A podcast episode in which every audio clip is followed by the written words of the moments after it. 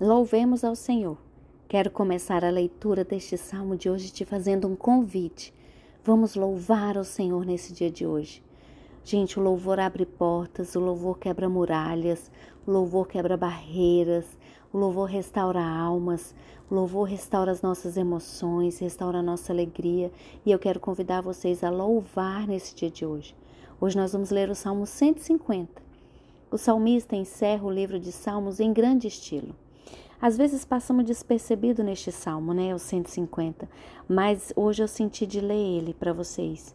Eu quero convidar todos vocês, assim como o salmista faz, homens, mulheres, ao firmamento, todos a louvar o Senhor, em todos os lugares, momentos e ocasiões. Louvem-no segundo a imensidão da sua grandeza.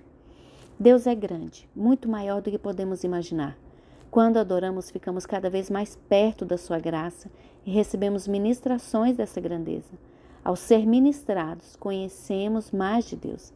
À medida que o adoramos e o conhecemos, somos cheios dele. Foi o que Moisés experimentou. Eles estavam tão próximos que a glória de Deus resplandeceu no seu rosto.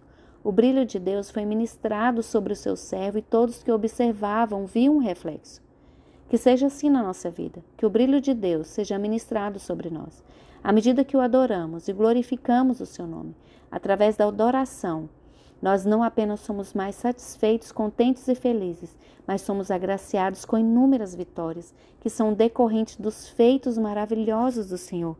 Então vamos louvar? Salmo 150. Aleluia!